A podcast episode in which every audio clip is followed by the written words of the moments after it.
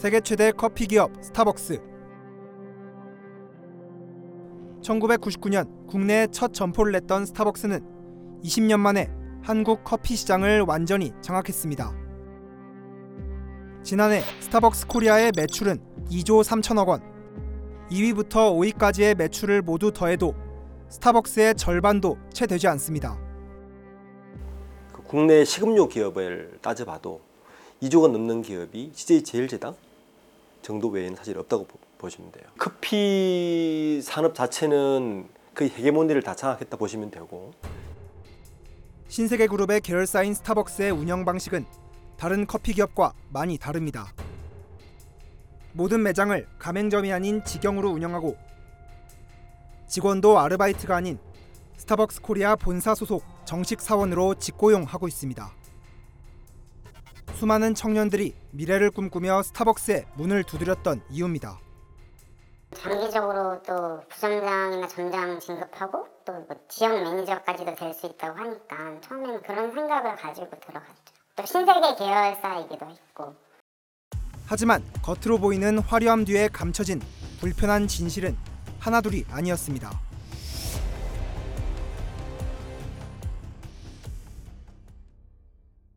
스타벅스의 일부 직원들이 예고한 대로 서울 도심에서 트럭 시위를 벌였습니다. 과도한 마케팅을 멈추고 인력 부족 문제를 해결하라며 트럭 시위를 벌였습니다. 지난해 10월 스타벅스 매장 직원들이 일명 트럭 시위를 벌였습니다. 스타벅스 그동안 잘 굴러가다가 문제 없이 굴러가다가 그거 하나 때문에 파트너들이 갑자기 폭발해서 뭐 블라인드에서 모금을 해서 그런 시위를 했겠어요. 그 사실은 예전부터 이제 뭐 쌓여있던 문제점들이 예, 네. 이제 이렇게 나오는 거죠. 직원들은 스타벅스의 질 낮은 처우와 바리스타는 제, 제 기준으로 해서 한 140에서 150. 세금 떼고 들어오는 돈이 뭐 120이나 뭐 130. 요새는 연장이 좀 들어가서 뭐 100, 평균적으로 한 150 왔다 갔다 하는 것 같아요. 살인적인 업무 강도, 문제는 고객이 너무 많다는 거죠. 주말 같은 데는 정말 BDS라고 이제 음료가 이렇게 창이 떠 있는데 뭐 그런데 창이 기본적으로 막 세 페이지, 네 페이지가 넘어가면 음료를 만들면서도 뭔가 되게 정말 지치는 정말 끝이 없구나 이런 생각이 들거든요. 초반에 퇴사하는 분들이 정말 많은 것 같아요. 시- 힘드니까. 인원도 부족하고, 어, 너무 바빠서 몸도 지치는데 고객, 고객들한테도 상처받거나 화풀이 당하거나 그러면 너무 마음도 힘들고 막 심장이 막 터질 것 같이 뛰고 끝도 없이 이어진 회사의 요구를 고발했습니다. 한 한 달 정도는 퇴근하고서도 계속 어, 업무에서 벗어나지 못하는 거죠. 계속 공부해야 되고 외워야 되고 시험 봐야 되고 그러니까 적어도 한 3개월 정도는 죽었다 생각하고 그 프로모션을 하고 있는 도중에 또 프로모션을 하고 그리고 나서 그게 끝나니까 또 그 BMW 미니하고 또 무슨 협력을 해서 BMW 미니와 콜라보레이션 음료를 또 내는 거예요. 도대체 이벤트가 없는 날이 있나 정말 싶을 정도로 이벤트를 정말 자주 했죠. 스타벅스 매장 직원은 바리스타와 슈퍼바이저, 부점장, 점장으로 이루어져 있습니다. 이 중 절대 다수를 차지하는 바리스타와 슈퍼바이저는 시급제 무기 계약직입니다. 시급은 올해 기준 만 원과 만 오백 원. 기본 근무 시간은 5시간과 7시간에 불과해 바리스타는 한 달에 110만 원, 슈퍼바이저는 162만 원 정도를 급여로 받고 있습니다. 하루 8시간을 일하는 최저임금 근로자보다 못하거나 별반 다르지 않습니다. 각종 수당과 성과급, 식대 보조 혜택을 합쳐도 134만 원과 200만 원 정도에 불과합니다. 이것도 최근에야 많이 오른 수준입니다. 시급을 협상할 수 있는 기구도 없고 그러니까 그냥 12월 말에 회사가 내년부터 바리스타 시급 이겁니다. 슈퍼바이저 시급 이겁니- 이겁니다. 이렇게 해버리면 9,600, 뭐 9,200 얼마 받는 거구나, 만 원 받는 거구나, 그냥 이러는 거죠. 회사가 시급을 올리는 기준은 정확히 말하자면 그냥 최저 시급이죠. 게다가 경력이 쌓인다고 임금이 오르는 것도 아니어서 매장 직원들은 승진을 통한 임금 상승에 목을 매야 하는 실정입니다. 진급하시는 분들 중에서 아무래도 그 돈 때문에 진급하시는 분들이 많지 않을까 제 주변도 그렇고 바리스타 월급으로는 살기가 힘드니까 근데 계속 이곳에 다니려고 한다면 진급을 이제 해야 되는 거죠. 적어도 이제 뭐100 후반 200 정도 벌려면 진급을 해야 되니까. 하지만 승진을 위해서는 서류 전형과 인적성 검사, 필기 시험과 임원 면접 등을 모두 통과해야 하고 그마저도 날이 갈수록 기회가 줄어들고 있다고 합니다. 사본을 딱 검색했을 때 제 저랑 같이 입사했던 사람들 중에 칼 진급을 해서 부점장 간 사람이 제가 18 사본이었는데도 불구하고 두 명인가 세 명이었나? 입사했던 사람은 그렇죠. 100명은 넘었겠죠. 거의 3년이 다 됐을 때네요. 그렇죠. 퇴사한 사람이 압도적으로 일단 많았고요 그동안은 매장 수가 엄청 빠르게 늘어서 점장, 부점장 자리가 많았지만 지금은 매장 증가 속도가 줄어서 자리가 없습니다. 점장은커녕 슈퍼바이저 진급도 몇 번씩 떨어지는 사람도 많아요. 결국 높은 승진 문턱을 넘지 못한 직원들은 적은 월급을 계속 감수하거나 퇴사하는 것 말고는 달리 방법이 없습니다. 그렇다 보니 부족한 월급을 충당하기 위해 야근을 더 시켜달라고 호소하는 직원까지 나오고 있는 상황입니다. 뭐 블라인드에 올라온 글들도 꽤 있었어요. 뭐, 나 진짜 너무 힘들어서 생계가 나 연장 많이 들어가야 되는데 연장 좀 많이 줬으면 좋겠는데 점장님한테 얘기한다고 과연 들어주실까? 수많은 노동 사건을 처리했던 김승현 노무사는 스타벅스의 노동 현실을 희망 고문에 가깝다고 평가했습니다. 회사가 지금 시스템 운영하는 방식을 봤을 때도 에, 들어가고 싶은 일자리가 맞는지 모르겠어요. 그러니까 희망을 고문하는 형에 가깝죠. 야 너희도 잘하면 할 수 있어. 누군가는 살아남겠죠. 누군가 살아남는데 그 누군가는 굉장히 소수일 거고 에, 소수한테 우리가 좋은 게 아니잖아요. 누- 누군가는 살아남을 수 있어, 영웅이 될 수 있어라는 시스템이 좋은 시스템은 아니잖아요. 생활인으로 살아갈 수 있을 만큼 일자리가 돼야 좋은 일자리고 우리가 흔히 말하는 우리 사회 정규직이라고 부르는 일자리잖아요. 그거랑 거리가 멀죠. 열악한 노동 환경은 지난해 트럭 시위 이후에도 별반 달라지지 않았습니다. 바리스타와 슈퍼바이저 사이에 시급이 1,200원인 숙련 바리스타라는 직종을 새로 만들고 바리스타보다 시급이 더 낮은 수습 바리스타 제도를 신설한 게 거의 전부였습니다. 숙련 바리스타가 생기고 슈퍼바이저 사이에서 불만이 많이 나왔어요. 시급은 300원밖에 차이가 안 나는데 업무는 슈퍼바이저가 훨씬 많거든요. 그러니까 수습이란 걸 만들어서 직급별 차이를 조금이라도 더 만들려 했던 게 아닐까요? 더 올려주긴 싫으니까 아래로 계속 차이를 만드는 거죠. 정규직이라 보기에 턱없이 낮은 급여와 적은 노동시간 문제를 해결하는 등 근본적인 대책 마련은 없었습니다. 트럭 시위가 끝나고 이제 한 10개월이 지났어요. 그 전이랑 많이 변했다고 생각하세요? 아, 아니요. 오히려 지금 인력이 부족해서 다들 너무 힘들어 하는 것 같고, 친구를 데리고 와서 그 친구가 3개월을 다니면 버티면 뭐 30만 원씩 주겠다. 뭐 이런 약속도 하고 했지만 생각보다 그걸로 해서 친구를 데려온 사람은 많이 없는 걸로 알고 있고 스타벅스 좋아 한번 와서 일해봐 라고 말을 할 수는 없는 거죠. 문제는 이미 뭐 이 실태를 다 알고 특별히 뭐 부탁해서 임금을 확 올리는 것도 아닌데 그러니까 당연히 지원하는 사람이 없죠. 하루 5시간만 일할 수 있는 월급 100만 원대의 정규직. 거기다 점점 좁아지는 진급의 기회. 스타벅스를 아르바이트가 아닌 직장으로 생각하고 들어간 청년들이 좌절하는 이유입니다. 그런데 여기서 한 가지 의문이 생깁니다. 스타벅스는 왜 매장 직원들의 근무 시간을 5시간 혹은 7시간으로 제한하는 것일까요? 그냥 일반 정규직처럼 하루 8시간 일하게 해준다면 직원들의 생활도 조금 나아질 텐데 말이죠. 여기엔 대체 어떤 비밀이 숨겨져 있는 것일까요? 스타벅스 직원들의 근무 일정표를 재구성한 자료입니다. 한 주 동안의 출퇴근 시간과 휴일 여부가 상세히 기록돼 있습니다. 그런데 정해진 시간에 출퇴근을 하는 게 아니라 주 단위로 휴일과 출퇴근 시간이 매번 달라지는 구조입니다. 아마 매장마다 다를 텐데 저희 매장 같은 경우는 어, 이렇게 이번 주에 다음 주 스케줄 나오고 이런 식이요. 연장 근무를 언제 얼마나 할지도 이미 스케줄표에 다 나와 있습니다.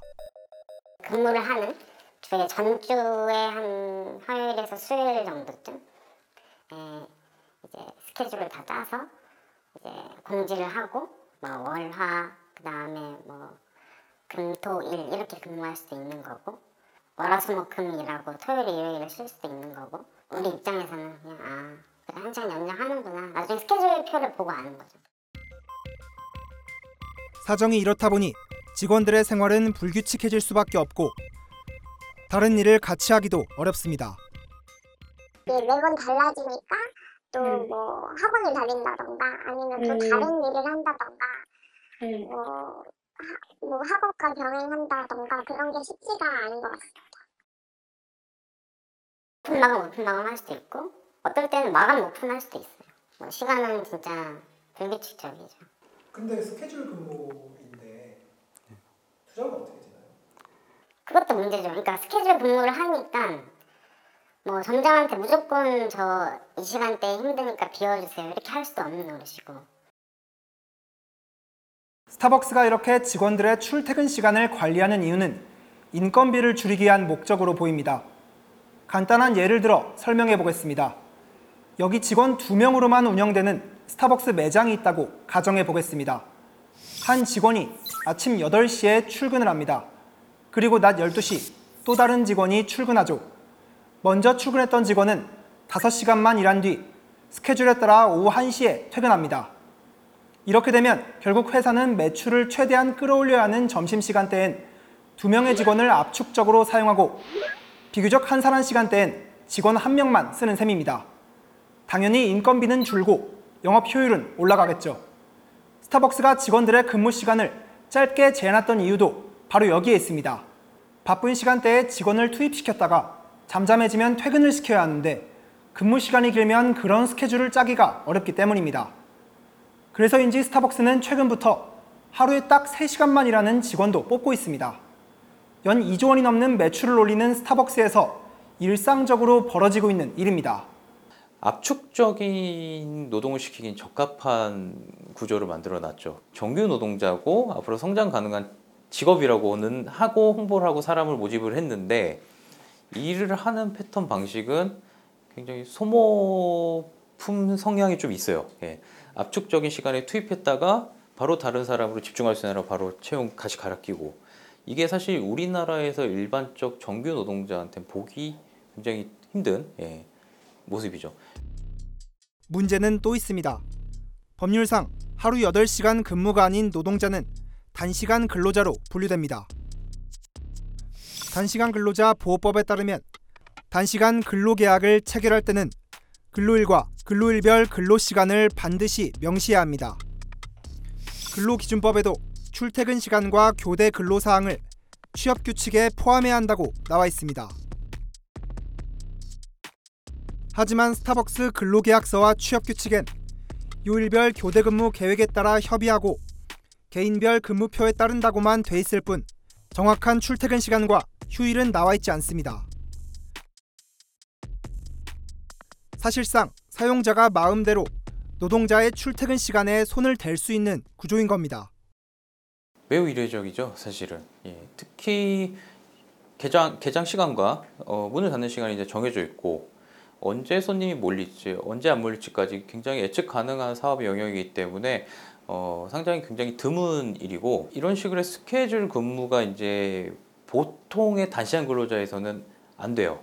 왜냐하면 단시간 근로자 같은 경우는 계약 근로계약서에 명확하게 몇 시 몇 시까지 일한다가 딱딱딱 다 정확하게 계약을 맺어야 되기 때문에 일하는 방식은 풀타임 잡으로 이제 잡아놓고 예, 사실상 뭐 시간도 자유롭게 회사가 처분 가능한 상태로 두는 굉장히 좀 우리나라 법을 어떻게 보면 교묘하게 예, 이용하고 있는 예, 좀 그런 측면이 있습니다. 게다가 스타벅스의 취업 규칙엔 출퇴근 시간을 정하는 문제가 협의 사항이라고만 나와 있습니다. 다시 말해 노동자의 동의가 없어도 사측이 임의대로 노동 시간을 정할 수 있다는 뜻입니다. 기본적으로 이런 업무 시간은 협의 사항이 아니라 합의 사항이거든요. 그거를 근데 너무 폭넓게 해석을 하고 또 반면에 직원들에게 자율권은 또 그만큼 주어지지 않고 있다라고 하면 문제가 있는 거죠. 회사 일정에 따라서 너 이때와 또 저 때와 이렇게 하는 거는 이제 거의 블록 같은 거죠. 사람을 블록 취급하는 거죠. 그동안 스타벅스의 영업 이익은 꾸준히 증가했습니다. 영업이익률도 지난해 사상 최초로 10%를 돌파했습니다. 반면 직원 퇴사율은 계속 30%를 상회했고 올해도 전체 직원 중 약 18%가 이미 회사를 떠났습니다. 정신과 진료를 받은 직원의 비율도 5년 전에 비해 두 배나 많아졌습니다. 나쁜 시그널이 있다라는 의미겠죠. 이 사업장은 굉장히 높은 속도로 증가하고 있거든요. 지금 사업장 안에서 뭔가 굉장히 우려되는 상황이 발생하고 있다라는 사실을 음, 알수 있죠. 계속 불규칙하게 일하고 계속 임금에 불만족스럽고 계속 업무에 치이면 만성적으로 서서히 나빠지는 거죠. 이 안에서 어떻게든 살아남아야 되는데 너무 고통스러운 거죠. 그러니까 이제 정신과 가는 거죠. 하지만 스타벅스는 커피 업계에서 가장 처우가 좋다는 말만 여전히 반복하고 있습니다. 여기는 진짜 카페가 아니고 어쩔 때 보면 커피 만드는 공장 같은 느낌이죠. 정말. 커피 공장에서 일을 하는데 뭐 월급은 카페랑 똑같이 주는 것 같은 딱 그냥 그런 느낌이에요. 정말. 그러니까 뭐 당연히 업계 대우가 업계 최고라고 하지만 그 업무 강도는 훨씬 세거든요. 기본적인 다른 카페하고는 다르게. 그러면 당연히 거기에 맞춰서 뭔가 바뀌어야 되는데 우선 1위 업계가 할 말은 아니라고 생각을 하고요. 사원들에게 더 높은 성과를 이야기할 때는 더 큰 기업, 뭐 해외의 기업, 다른 사례, 그러니까 더 나은 곳들을 보면서 더 나아지라고 이야기를 하면서 이렇게 노동환경 개선에 관해 이야기를 하면 더 낮은 곳을 보면서 난 저기보단 낫잖아 라고 이야기하는 거 굉장히 내로남불이라고 생각합니다. 뉴스타파는 스타벅스 코리아 측에 연락해 스타벅스 직원들이 호소하는 부당한 노동 환경에 대한 입장을 물었습니다. 스타벅스 측은 이런 답변을 보내왔습니다. 파트너 채용 시 스케줄 근무에 대해 충분히 설명하고 있고 회사가 일방적으로 스케줄을 편성하는 것이 아니라 사전에 직원들의 신청을 받고 상호 협의에 편성하고 있다. 매일 장시간 매장 운영을 해야 하는 소매업의 특성상 다양한 근무 시간 형태가 필요하다. 수당과 복리후생, 식대 보조 등 혜택을 합치면 급여는 업계 최고 수준이다. 휴게 공간도 올해 내로 대부분 개선할 계획이다. 퇴직률은 동종업계에선 낮은 편에 속하며 정신과 진료 직원이 증가하는 부분에 대해선 지속적으로 보완하겠다. 하지만 회사 측의 이런 설명에도 불구하고 스타벅스의 많은 노동자들은 여전히 자신들은 회사의 이윤 창출에 쓰이는 부품 그 이상도 이하도 아니라고 말하고 있습니다. 사람에 대한 애정이라거나 사람에 대한 존중이라나 이런 것들은 사실 지금도 그렇게 어, 있는 것 같지는 않거든요. 회사 측에서 되게 존재감이 작은 거죠. 가장 많은 일을 하고 있는 사람들인데 어, 회사에서 가장 덜 중요한 사람 취급을 하는 거죠. 뭐 쓰다 버리는 소모품 정도이지 않을까요? 너무 버겁습니다. 그냥 출근하는 게. 사실 너무 힘들어서 퇴사를 하고 싶은데 다른 남은 직원들 너무 고생할 것 같아서 조금 미루고 있어요 계속.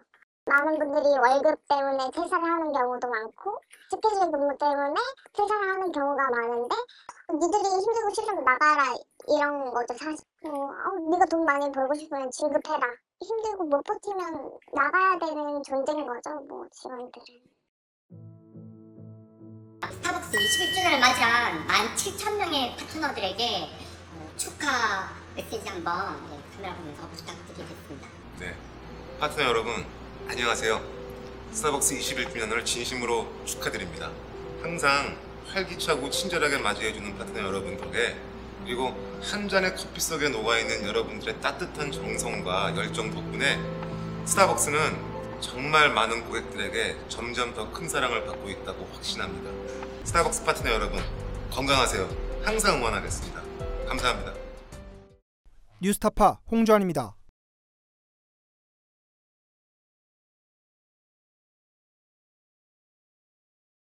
내 목숨을 걸어서라도 지키려고 하는 것은 국가가 아니야. 분명히 소위 애국 이런 것이 아니야. 진실이야.